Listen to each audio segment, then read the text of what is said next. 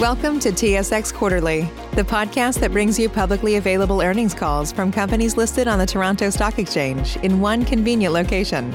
Gone are the days of looking through confusing websites. You'll find the important information right here. Enjoy the call.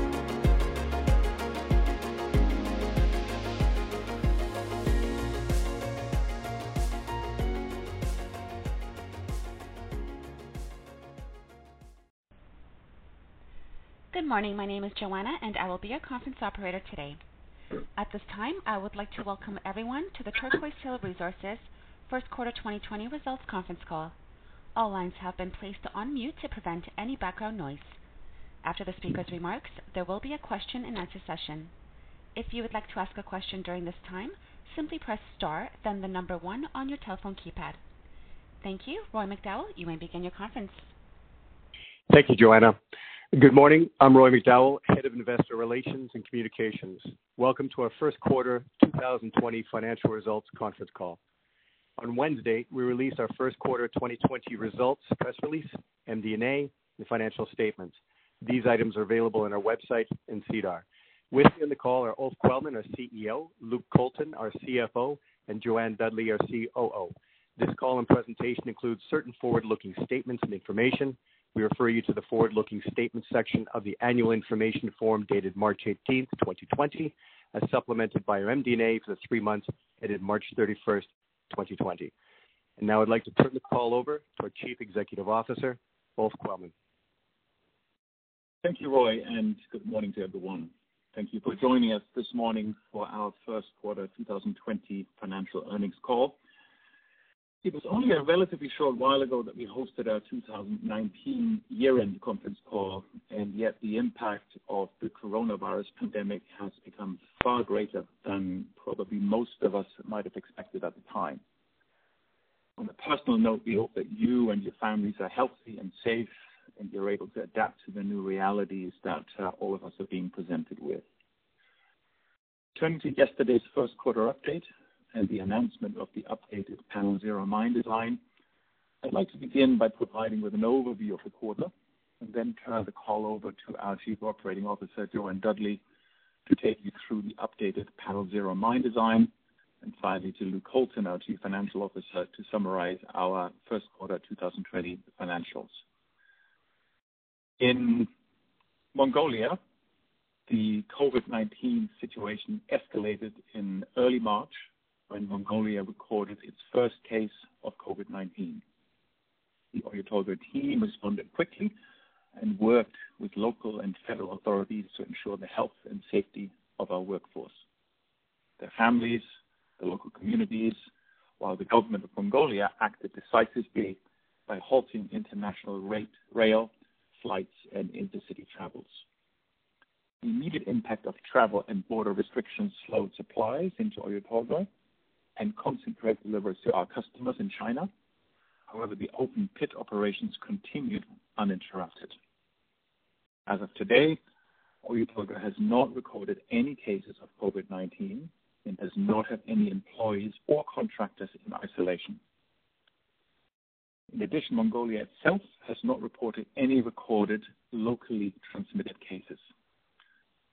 The situation at the border has stabilized, with shipments of copper concentrates into China and supplies into Oyu Tolgoi returning to normalized levels. The Oyu Tolgoi Business Resilience Team meets on a daily basis and continues to work with the Mongolian authorities to monitor and prevent the possibility of any COVID-19 cases. From an operations and underground development perspective, the team has done an exceptional job of managing the impact of the COVID-19 pandemic. The open pit operations continued uninterrupted through the first quarter, with copper and gold production remaining on track to achieve our 2020 guidance. In addition, the team is implementing initiatives to bring forward the higher gold-bearing ore into 2020, which is expected to lead to gold production at the upper end of the guidance range. Important to note that this excellent level of productivity has occurred with a backdrop of continued best-in-class safety record that remains the Oyu Tolgoi team's top priority. Although we have experienced slowdown in certain areas, progress on the underground development has continued as per expectations, as we've been able to cross-train our highly skilled local workforce to alleviate the impact of the travel restrictions and focus on critical path infrastructure. Productivity improvements have resulted in a lateral development rate averaging 1,822 equivalent meters in the first quarter versus 1,607 equivalent meters in the fourth quarter of last year, with March setting a new record of 1,939 equivalent meters. As I touched on earlier, the first quarter was another excellent quarter from an open pit productivity perspective. Although we are transitioning through the lower grade areas of the pit, considering the impact of COVID-19, the team has done an excellent job of keeping production in line with our guidance. Mill throughput is another metric to note as we processed over 119,000 tons per day, which is well above the nameplate capacity of 100,000 tons per day. Now, before I turn the call over to Jo-Anne to discuss the updated Panel Zero mine design, I'd like to take a moment to thank our shareholders for their continued support. As you'll recall, in July last year, we announced that stability risks had been identified with the original Panel Zero mine design, with an associated estimated increase in the schedule to sustainable first production of 16 to 30 months and an increase in capital development costs of $1.2 billion-$1.9 billion. We set a timeline to complete an updated mine design by the first half of 2020. Now, after extensive geotech modeling and a thorough technical assurance program that included independent third parties, the updated design changes for Panel Zero have been approved by the TRQ board. With that, I'd now like to turn the call over to Jo-Anne to take you through the underground development and the Panel Zero mine design. Jo-Anne, over to you. Thank you, Ulf. Hello, everybody. Please go to slide seven. Before turning to the update on the Panel Zero mine design, let me provide you with a snapshot of progress elsewhere. A key milestone towards the progression of the underground development was the completion of Shaft 2 in October last year. Shaft 2 has been performing well, but payloads and hoisting speeds on the production hoist are currently reduced due to routine stretching of the newly commissioned ropes. We're working through this ordinary course issue with remote support, with no impact on underground lateral development to date. Shafts 3 and 4 saw very good construction progress during the quarter and are nearly ready for sinking works to commence. Due to travel restrictions arising from COVID-19, these shafts have now been put into care and maintenance until specialist personnel can reach the mine site. But I'd like to note that the initiation and ramp-up of Panel Zero can proceed without these shafts commissioned. Primary Crusher 1 civil works are ongoing, and the team has successfully poured the 10th level of crusher wall. Despite Shaft 3 and 4 being on care and maintenance and the slowing of construction work on the primary crusher system, our team achieved a new record of 1,939 equivalent meters of lateral development in March and a record average of 1,822 per month for the quarter. Progress continues on the conveyor decline, with over a kilometer of equivalent meters developed during the quarter. Please turn to slide eight. You'll now recall from our fourth quarter update that we'd guided the market to expect the new Panel Zero mine design in the first half of 2020. and We've made some important steps to guide that design over the past few quarters. The Panel Zero mine design decision has now been made by the TRQ board, with the caving method of mining remaining valid, and the design and location of all the other major infrastructure, such as shafts and primary crushers, are unchanged from the feasibility study. The design changes are focused around the Panel Zero mining area, which is the highest grade of the Oyu Tolgoi underground and remains our priority target. The updated design provides increased resilience in execution and operations to the geotechnical conditions in Panel Zero, as now understood. The decision was supported by detailed geotechnical modelling and a rigorous technical assurance program involving third-party experts and considered consequential impacts on and risks relating to recovery, geotechnical, constructability, operability, schedule, cost and value. The next phase of mine design studies will include design optimisation for Panel Zero and a review of mine design options for Panel 1 and 2 to utilise the learnings from the Panel Zero work. The Panel 1 and Panel 2 studies will be informed by additional data collected from an underground drilling program, which is in progress. Please turn to slide 9.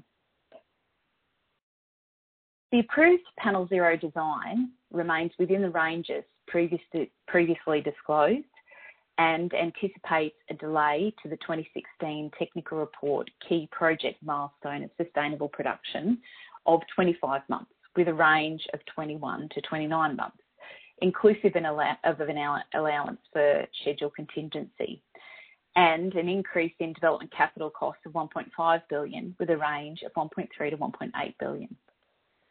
This is subject to any additional scheduling delays or increases in capital costs arising from the impacts of the COVID-19 pandemic. As I said earlier, many of the fundamentals of the mine design remain unchanged from the 2016 feasibility study, with the changes to Panel Zero focused on addressing the stability risk highlighted by updated geotechnical modeling. The update updated design varies from the 2016 design primarily through the incorporation of structural pillars located immediately north and south of the current Panel Zero boundaries and relocation of ore handling infrastructure to these pillars. This addresses the risks of damage to the ore handling system in the original position as identified by updated geotechnical modelling. A change, a change to initiate via a single undercut face instead of two reduces the complexity of managing two separate but related work areas and improves the separation of mine construction and, and production activities. The incorporation of pillars provides the opportunity to initiate panels 1 and 2 as independent panels or blocks, allowing design optimisation, and for these areas to be developed discreetly, enabled by the required ventilation and ore handling infrastructure, as well as lateral development progress. Overall, the changes provide a robust platform to develop and operate the Hugo North Lift 1 cave and will now undergo a period of further detailed design, engineering and optimisation to support the definitive estimate due in the second half of 2020, again subject to any delays due to the impact of the COVID-19 pandemic. I'll be available for questions, but uh, in the meantime, Ulf, would you like to continue? Thank you, Joanne. Um, before I turn the call over to our CFO, Luke Colton, let me just provide you with a quick update uh, of our multiple discussions with the government of Mongolia. First, turning to power. As you know, Oyu Tolgoi is obliged under the 2009 investment agreement to secure a long-term domestic source of power for the Oyu Tolgoi mine. In February of this year, Oyu Tolgoi submitted a feasibility study for a Tavan Tolgoi power plant, TTPP, with an estimated cost of $924 million. At the same time, a notice of contingency under the Power Source Framework Agreement was submitted by Oyu Tolgoi to the government of Mongolia. This notice initiated the first phase, phase one, of the contingency process, which attempted unsuccessfully to agree on a basis for the TTPP, the Tavan Tolgoi Power Plant, to proceed. Now, the second phase of the contingency process has commenced, where Oyu Tolgoi and the government consider the alternatives to the TTPP prescribed in the Power Source Framework Agreement. On the 14th of April, the Minister of Energy notified Oyu Tolgoi of the government's decision to develop and fund a state-owned power plant. Oyu Tolgoi is currently in discussions with the government to allow continued consideration of TTPP as well as the state-owned power plant. Reaching such an agreement remains our objective. However, if such an agreement cannot be reached between Oyu Tolgoi and the government by the 14th of June, then Thereafter, Oyu Tolgoi uh, is entitled to select and implement one of the alternative options that are outlined in the Power Source Framework Agreement. In reference to the outstanding tax dispute between Oyu Tolgoi and the government, on the 20th of February, Oyu Tolgoi proceeded with the initiation of a formal international arbitration proceeding in accordance with the dispute resolution provisions of the investment agreement. We remain of the opinion that Oyu Tolgoi has now paid all taxes and charges required under the investment agreement, the ARSHA, the Underground Development Plan, and Mongolian law. As we announced in December last year, the Parliamentary Working Group finalized its report, from which a resolution was put forward um, for the government of Mongolia to enter into discussions to improve the implementation of the investment agreement and improve the underground development plan. This also included a variety of other measures, including but not limited to exploring options of a product sharing agreement uh, or swap Mongolia's 34% equity holding for a special royalty. At this stage, representatives from Turquoise Hill and Rio Tinto are engaged with the government to resolve these issues, and we will update the market as and when appropriate. So, With that, let me now turn the call over to Luke Colton, our Chief Financial Officer, to take you through our financial highlights. Luke, over to you, please. Thanks, Ulf, and hello to everyone on the call. If I could get you to please turn to slide 12, and I'll give you a summary of our key financial metrics for Q1 of 2020. There are some significant variances when comparing the metrics in the first quarter of 2020 to the first quarter of 2019. The primary reason for this is due to the planned transition into mining lower grade Phase 4B and Phase 6B ore, together with stockpiles. The reductions in head grade and recovery were led to a 78% decrease in gold production and a 23% decrease in copper production when compared to Q1 2019. Now, this ultimately led to a 63% decrease in revenue from Q1 2019 to Q1 2020, which in turn contributed to lower cash generated from operating activities. The 75% decrease in gold sales revenue was the main reason for the increase in C1 cash costs from 77 cents in Q1 2019 to $2.07 per pound of copper produced in Q1 of 2020. The period-on-period increase in all-in sustaining costs was not as significant as the increase in C1 cash costs, and this was primarily due to the offsetting impact of lower sustaining capital expenditure and lower royalty costs due to the lower sales revenue. I can ask you to please now turn to slide 13. Turquoise Hill's liquidity balance at the end of March 2020 was 1.8 billion with 1.6 billion in cash and cash equivalents and 200 million of remaining project finance proceeds. In addition, we expect to generate free cash flow at our existing open pit operations, uh, subject to any impact of COVID-19, and this will also be available to help fund the underground development. We currently expect to have enough liquidity to fund operations and underground development, including progression of a power solution, into Q3 of 2021.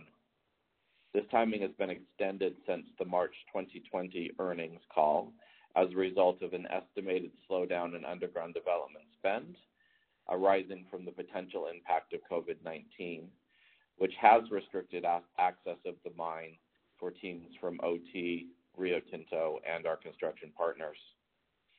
This has also led to a downward revision of both our underground development guidance range for 2020 to $1 billion-$1.1 billion, as well as the downward revision of the upper end of our open pit operations guidance range from 120 million to $100 million.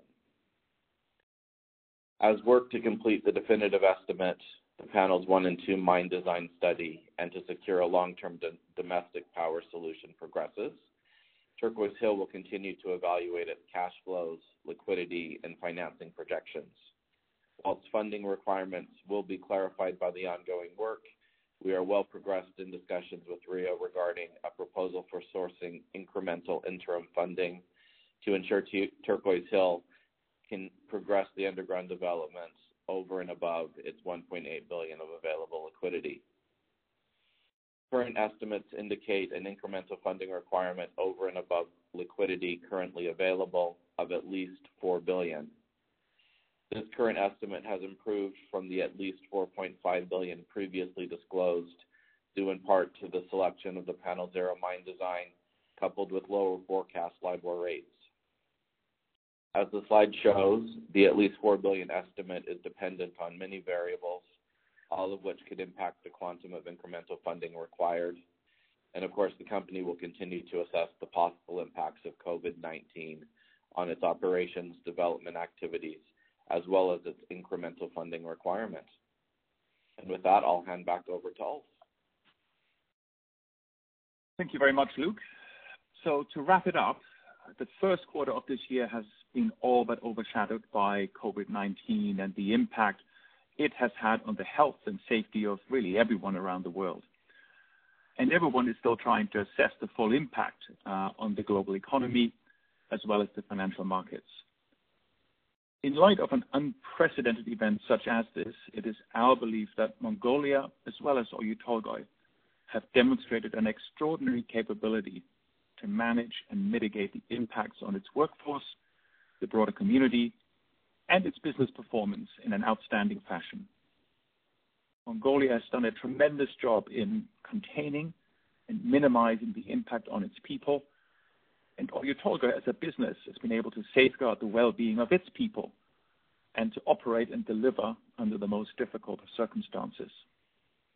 This achievement, and of course, we know that the challenge is far from over, speaks to the resilience and the ingenuity of the Mongolian people, who, of course, make up more than 94% of Oyu Tolgoi's workforce. Our safety record remains strong. Our open pit operations have continued thus far uninterrupted. The underground mine development and construction have progressed, albeit they are experiencing challenges, primarily as a result of not being able to get specialist and supervisory foreign nationals to but We are exploring creative ways to mitigate these impacts as best we can. Importantly, we have approved the mine design for Panel Zero that we are now taking forward to execution-level planning, culminating ultimately in the DE, the definitive estimate, later this year. So Since July of last year, we have done what we said we would do. We've laid out a process map that we shared with the markets, and we have delivered on those key milestones. And That's what we intend to continue to do. The caveat in all of this, of course, is the precise impact of COVID-19 on our key activities, which to date remains unquantified. We have more work to do, both on power as well as financing. Luke just updated you on the latest minimum funding requirements, as well as the work and the discussions we continue to have with finance providers. The discussions are progressing, and we are absolutely focused on those. Also recall, though, that we have available liquidity that sees us into the third quarter of next year. So While funding is absolutely important and a priority for us to lay out a funding plan, there is no immediate cash shortfall. And On power, we are working with the government of Mongolia to progress sourcing power from within Mongolia. There are a variety of options available, and each one of them has its own advantages and challenges. The PSFA, the Power Source Framework Agreement, is the contractual framework within which these discussions are taking place. The government has most recently put forward its preferred concept, and we are now in discussions to find a way to embed this concept into the PFSA framework, which we hope to be able to do soon. So The priorities remain clear. you are seeing Oyu Tolgoi progressing on many fronts and delivering against the milestones we've set out. The quality of the ore body and the quality of Oyu Tolgoi as a business remains world-class, and it is well on its way to being one of the world's tier one copper mines.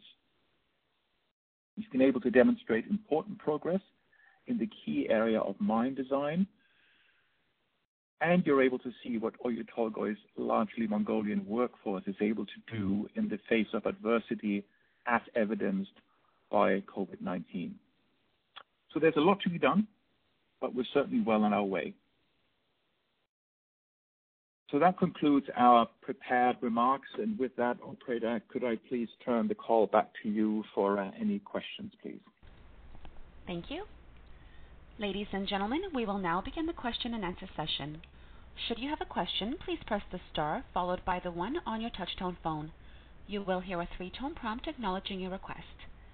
Should you wish to decline from the polling process, please press star followed by two. If you are using a speakerphone, please lift the handset before pressing any keys. The first question comes from Orest Wowkodaw from Scotiabank. Please go ahead. Oh, hi, good morning. Um, I'd be curious now that you've completed the mine design for Panel Zero, can you give us some color on what the ramp-up schedule would look like once you uh, achieve that initial first sustainable production, which I take it based on the 25-month delay is more like uh, first quarter of 2023. I'm curious specifically whether the ramp-up profile for the copper and the gold has changed materially at all from what we saw in the 2016 tech report. Orest, thanks for the question. If I may, um, I may have to add a little bit of a facilitator on the call this morning because we're all working from different places. Um, Joanne, uh, I hope you could hear the question. Uh, do you wanna address Orest's questions? Yes, absolutely. Thank you, Ulf, and uh, thank you, Orest, for your question. So at this stage, the decision that's been approved really is focused on the Panel Zero area, and there is some ongoing optimization work that's being completed Uh, to understand the full impact of the changes. We also are continuing to work on design refinements of Panel One and Two, which are also required uh, to be uh, part of the ramp-up, as you would know from that 2016 technical report. So as part of that design review work, we'll be further reviewing any impact on ramp-up. The work is still in progress Uh, and uh, and has yet to be completed. However, it is worth noting that with the incorporation of pillars to the north and south of Panel Zero, uh, there there is some flexibility to start Panel One and Two independently, um, and that will be dictated by infrastructure availability like ventilation and ore handling and development progress. And so so that work uh will be will be going on through 2020. Sorry, but I'm not I'm not sure I understand. If are you saying that it's too early to know if there's a material change? Or maybe I can ask, do you anticipate there will be a material change to the ramp-up profile? Yes. So it's too early to say. The the design gives us flexibility on the starting of, on the initiation of Panel One and Two, the design decision for Panel Zero. And so There is, uh, you know, some opportunity provided with that, but that work is uh, is ongoing, and it just hasn't crystallized yet. It is a good question, but we're just not there yet. And then, if I if I could, can you just give us an idea of how much contingency is embedded in the new uh, development plan and capital overrun number with respect to, say, number of months or dollars for the budget? Yes. So uh, another uh, good question, Orest. Uh, there is contingency included in the range provided and the estimate.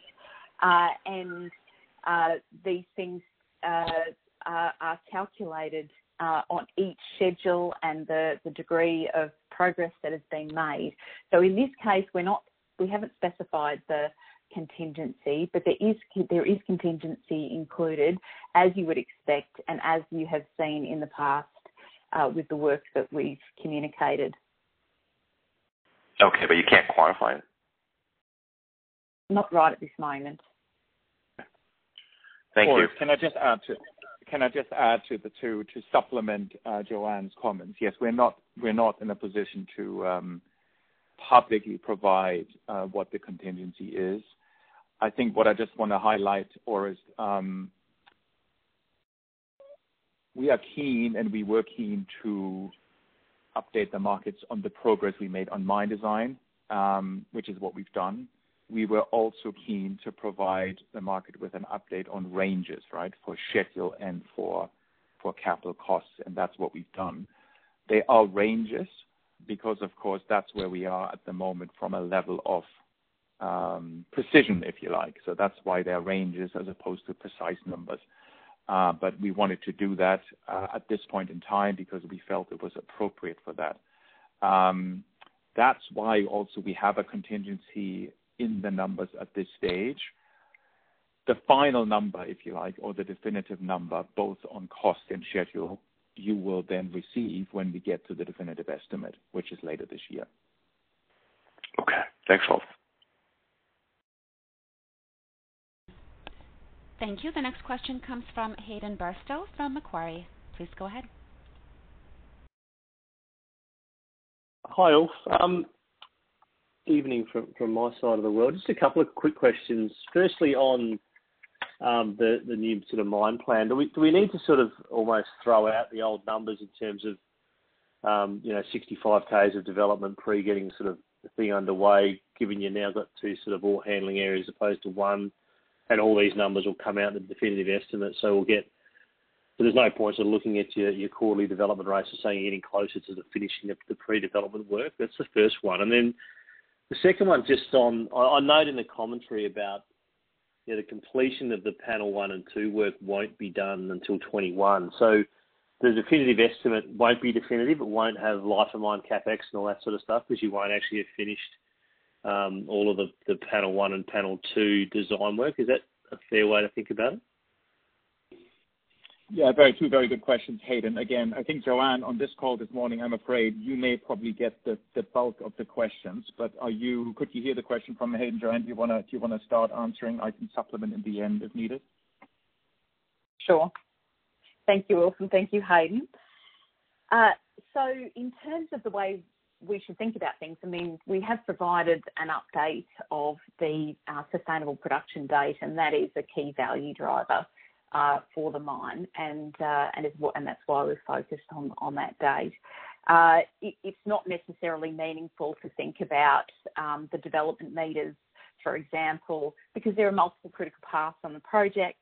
Uh, and some of them are development meters, and some of them are other aspects of the schedule, like infrastructure, um, ventilation, and uh, and material handling, for example. And all of these pieces build to give us uh, the date at which we can start ramping up, which is um, first sustainable production. So we're best to, to, to focus on the, the, dates in front of us for the start of ramp up, uh, if that makes sense. In terms of the uh, definitive estimate, uh, the a key aim of the definitive estimate is to provide uh, an, an, update, uh, an, a very accurate update on the uh, development capital estimate, uh, which uh, which is really about the infrastructure component uh, that is being constructed, and so that that particular portion of the estimate will be uh, will be quite a, a, a, good quality, subject of course to the current changes uh, that uh, we're finding as a result of COVID-19. So you know we have some aspects of the construction that is being that is being impacted. Uh, so so uh, does that does that answer your question, Hayden? Yeah, I guess just trying to, yeah, trying to get an understanding of the definitive estimate, I assumed would be a, you know, provide updates for everything, but clearly you won't have life of mine. It's, it's more a focus on the, the front end capex. But just on the, the underground development thing, I, mean, I understand what you were talking about, but you know, the previous numbers that were in the studies about we needed 65 k's of lateral development to get going. there's probably more than that now, so there's no point even thinking about those numbers as as relevant. We'll see all those in the definitive estimate. Is that is that yes, how so there will be about? there will be yeah, so there will be an update provided at some other time, and there has been scope change uh, yeah. over over that uh, that period. So it is a good a good way to think of that.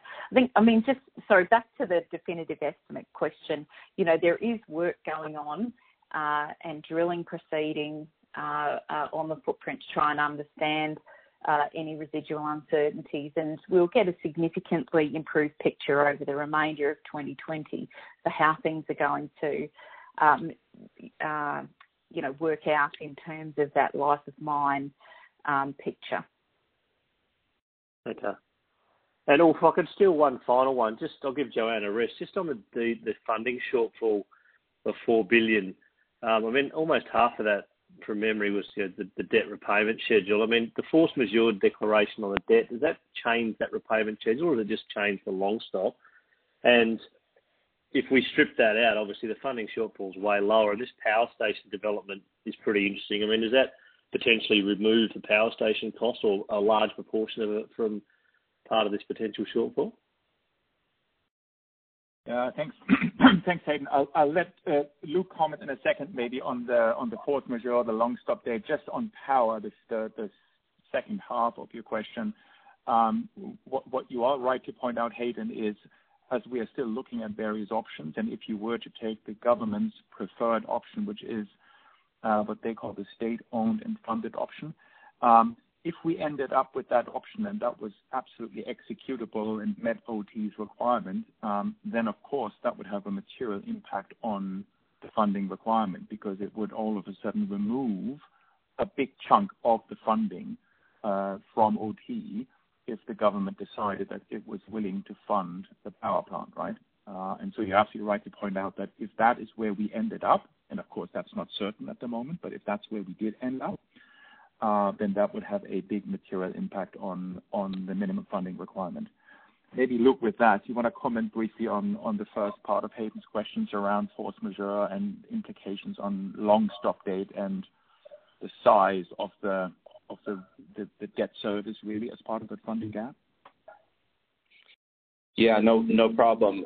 The question is a good one, and the answer is simple. Uh, um, the impact is really on the long stop date, Hayden. So At this stage, we're not really expecting that um, the sort of near-term interest and principal repayments are going to change at all as a result of this. So uh, that's that's the quick answer. Happy to go into more detail if you want, but um, that, that's the quick answer. Okay, great. I'll take it enough time. Thanks for that uh, terrific answers. Thank you. The next question comes from Oscar Cabrera from CIBC. Please go ahead.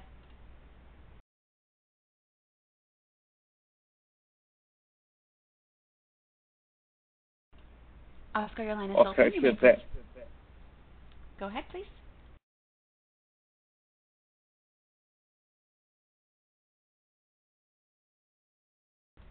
Oscar, if you are on mute, please unmute your phone. Apologies. Um, let me start over. Um, I was just saying, you know, I hope um, you and your families are well in this uh, uncertain times. So, um, couple of things for me. Um, the first is, can you discuss the critical path items in the underground in order to meet your 25-month delay? It sounds like shaft three and four are not part of this critical path. And um, if they're not, then um, how long can you wait to sink this before it starts affecting future underground development and production? Thanks, Oscar. I'll pass the question in a second to Joanne, but first of all, acknowledge thank you for your good wishes and hope that you and your family are safe as well. And Joanne, just before you answer the specific question, you're absolutely right, Oscar, to point out that I think when we look at the impact to date of COVID-19 and what might happen going forward, there are differences, right? Because what we try to point out is to date, certainly the open pit operations have been really uninterrupted. Um, that continues to be the case. And in areas of underground development, it's also been unaffected because we continue to deliver strong results. Um, but where there has been impact is exactly as you point out on some infrastructure, whether it's shaft three and four and one or two others.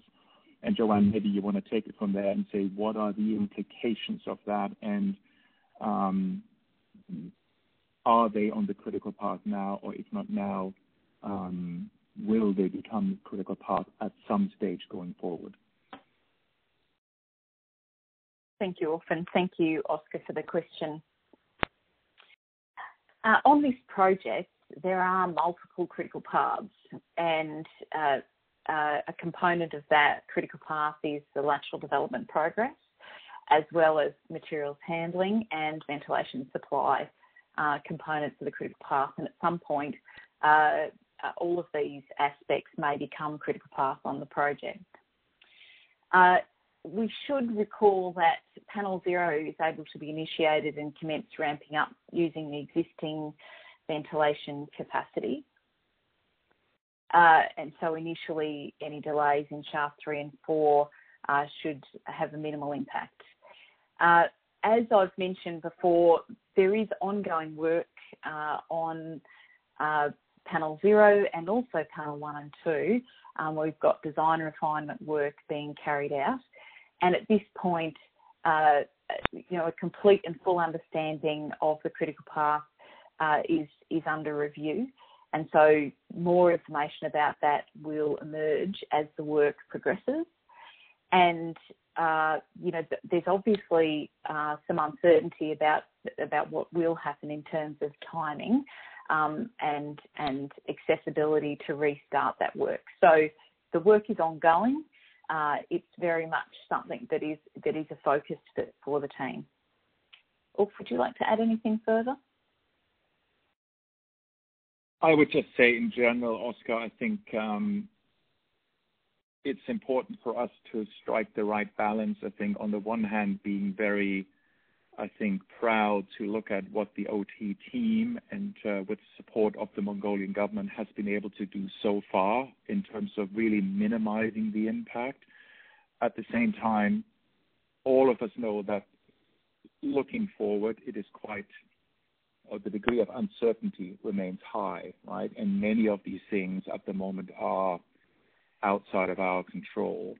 And whilst we are, I mentioned that in my prepared remarks, whilst we are looking at some creative solutions to try and mitigate some of these impacts.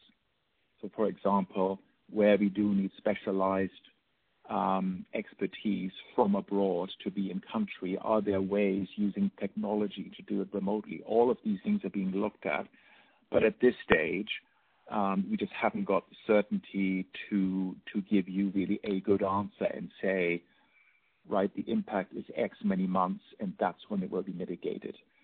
So that means all at the moment we can do, is kind of point out what we've done so far, the work, as Joanne is saying, that's going on to look at these things and mitigate them.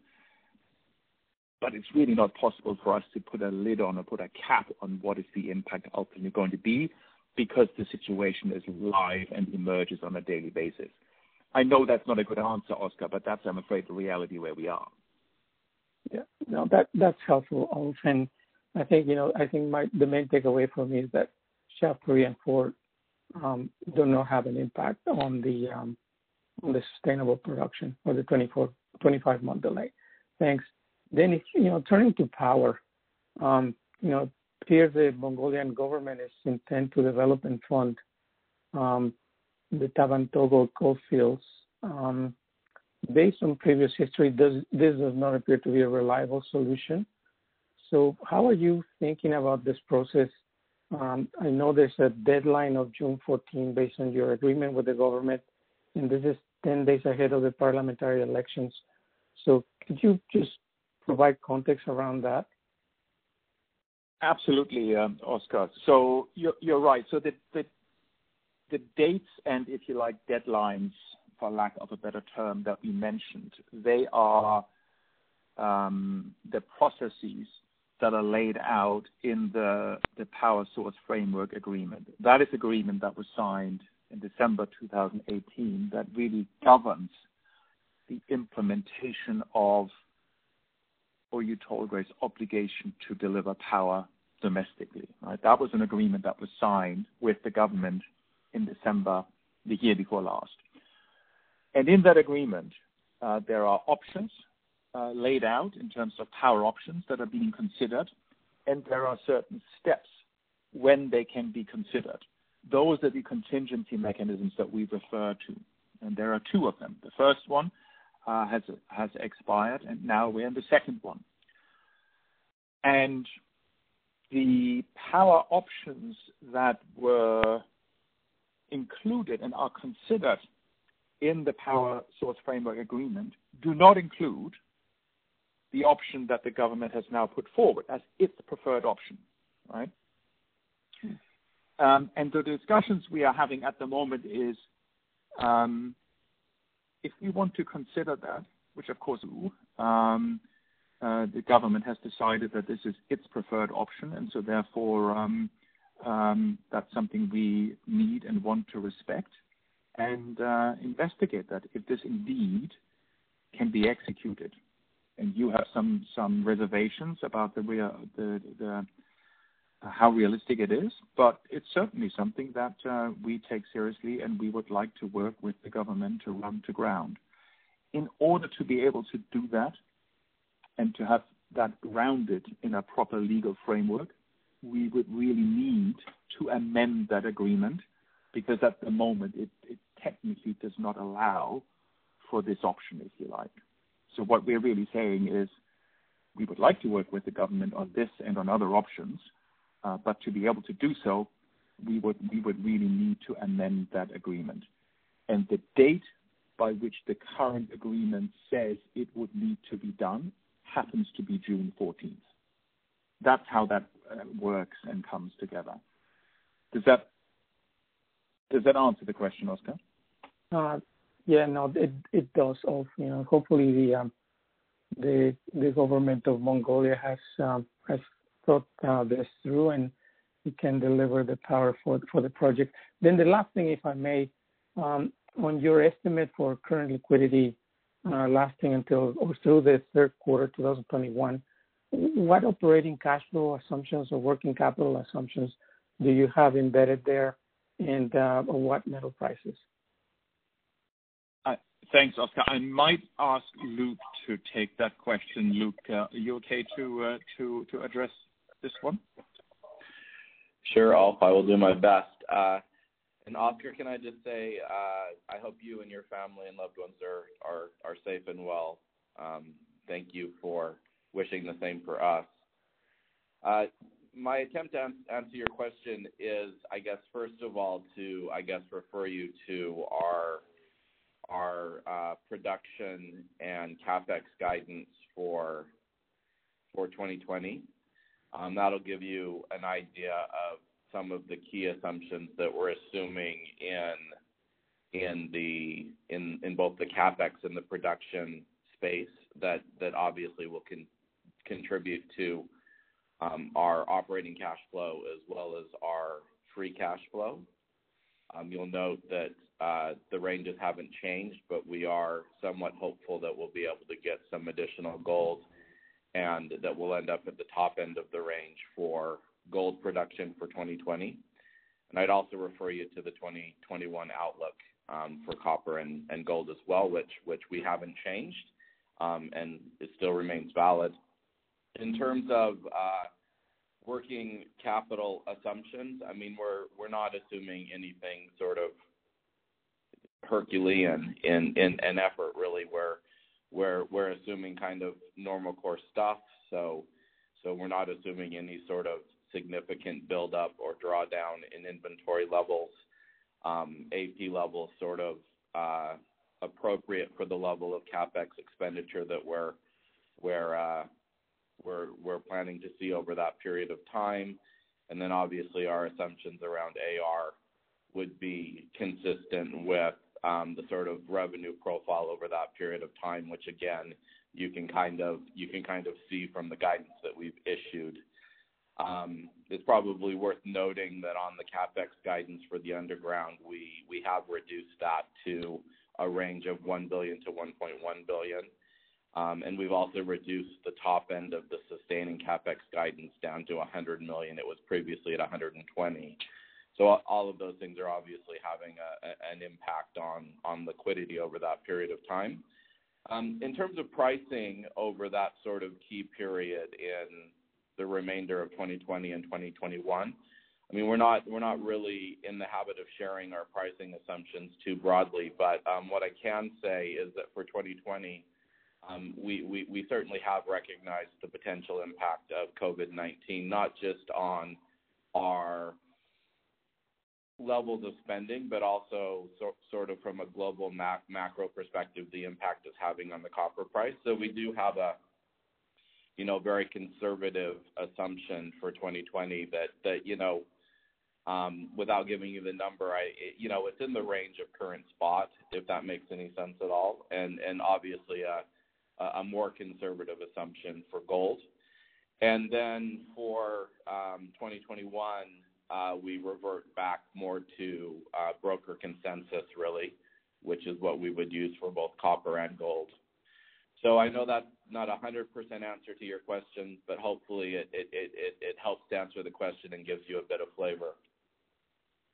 No, that's uh, helpful, Luke. Thanks very much, and and best wishes, everyone. Thanks. Thank you. Your next question comes from Dalton Baretto from Canaccord Genuity. Please go ahead. Thank you, and uh, good morning, everybody. I'd like to pick up on your discussion with Oscar there on the uh, power plant. This option of the government actually building and funding the power plant and supplying you guys, I mean, clearly that's a business critical risk, not just from a reliability perspective, but also from a negotiating perspective. Should this be the way going forward, uh, what type of contingency are you thinking in terms of power supply? Dalton, just to clarify, when you say contingency, just what a, are a backup, a, a backup power supply source. I would say, look, it's a good question, Dalton. I, if you I'd ask you probably for a little bit of patience here, only because this option was this option was put forward by the government relatively recently, uh, in the middle of April, uh, so less than a month ago. Um, and I would say, like you, um, there is lots of questions that we would have as well to be able to run to ground with the government. Um, the one you're mentioning is one. There's a few others as well. Uh, so at this stage, Dalton, I think where we are is to really focus on making sure that we can address all of these options, um, and therefore make an, uh, an amendment to the agreement to provide us to do the flexibility to do so. Um, as you rightly point out, Dalton, at the end of the day, power is an absolutely critical component for uh, OT to be able to run the business, and that is why ultimately Oyu Tolgoi does need to be in a position to um, decide um, what um, the best option is to run the business. But at the same time, we want to make sure we have an option that is the best for Oyu Tolgoi, but also has the full support of it. And to do that, to run that to ground, putting an amendment in place to give us more time and flexibility to explore that would be important. And once we've done that, uh, Dalton, then we need to be in a position to answer some of the questions you are, uh, raised, Oscar raised, because ultimately OT needs to make a decision. And to do so, certainty, capacity, funding, um, you know, permits, all that would need to be answered uh, to be able to make a final decision. But today, it's only four weeks after we received the uh, proposal. Um, it, it's premature for us to comment on that, Dalton. Yeah, okay, that's fair.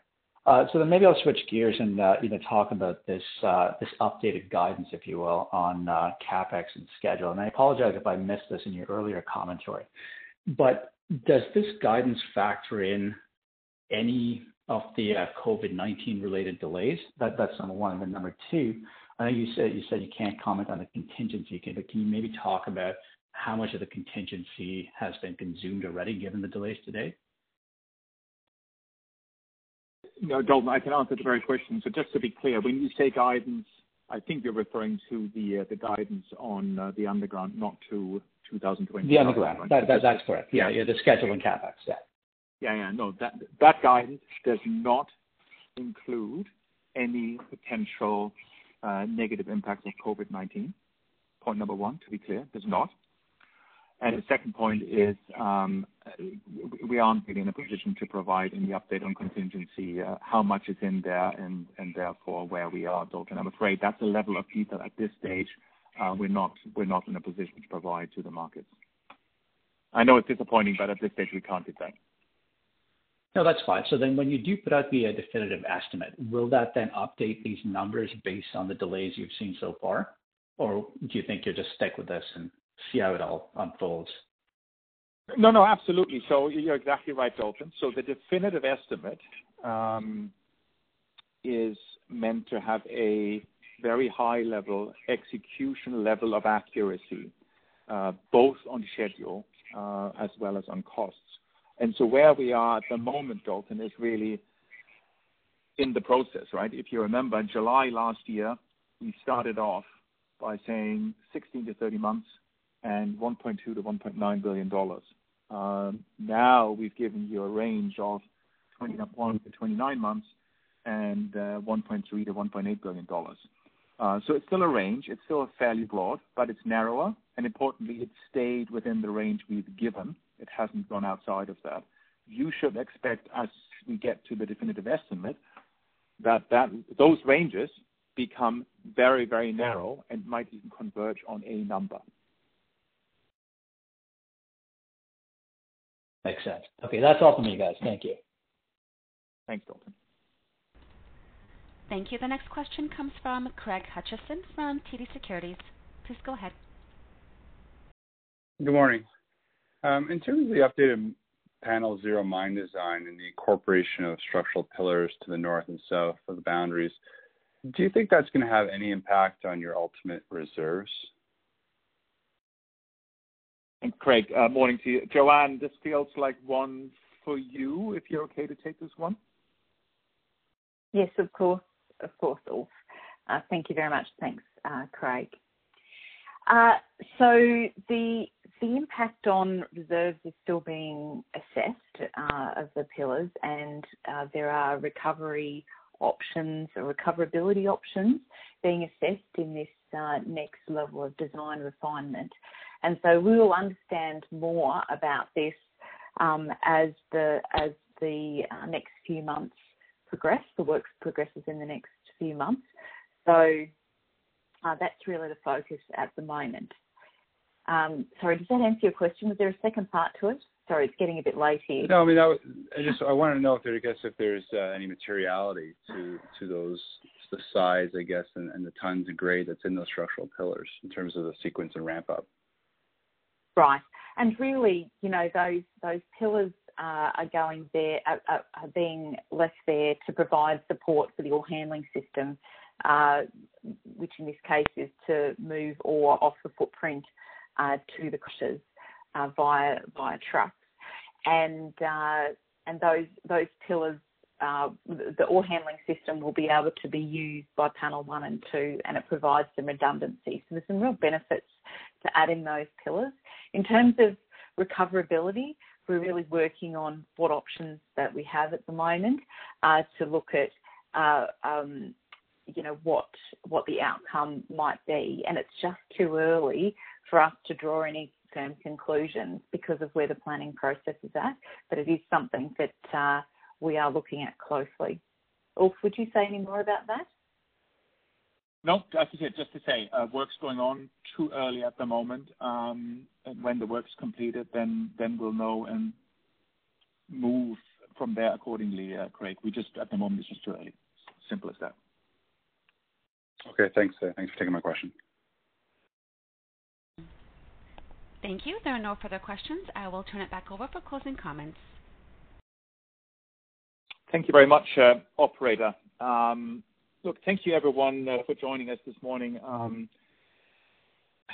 I will keep it very, very short in terms of my closing remarks. Um, we have talked a lot about COVID-19. I do not want to belabor the point any more than we need to, but at the same time, it is the biggest event that is impacting all of our lives as well as the business at the moment.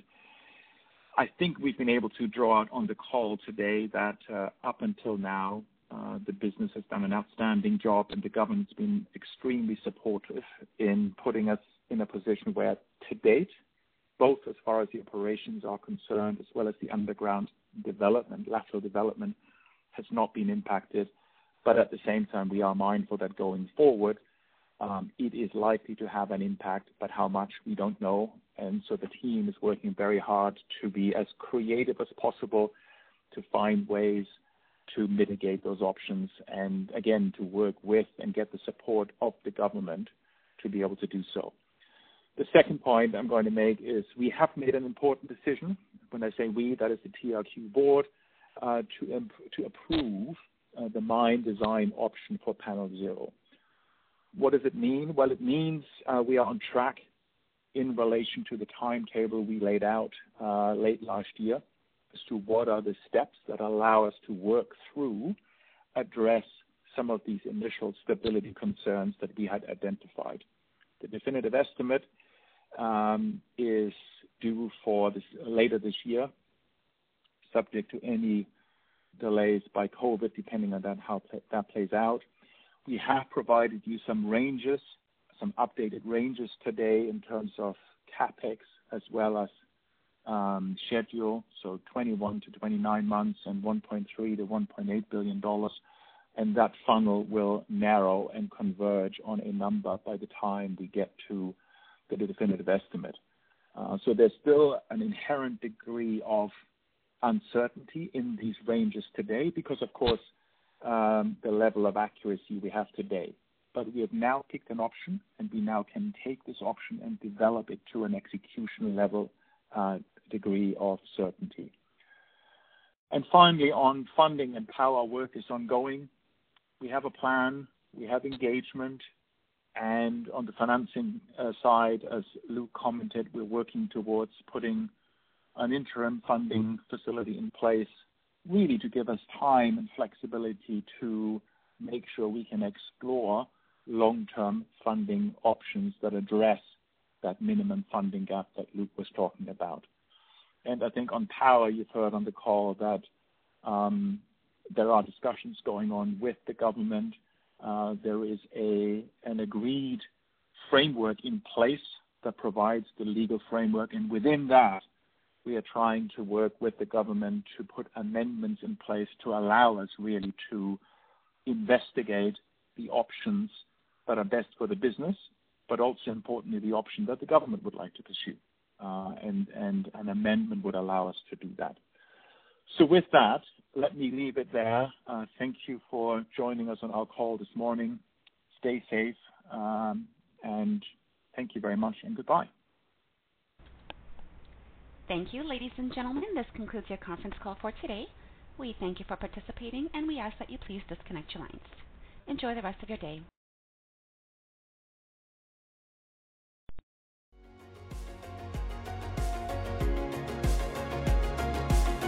Thank you for listening to TSX Quarterly. If you enjoyed the cast, remember to leave a good rating. And remember, for any additional inquiries, please consult the company's investor relations section on their website. See you next time.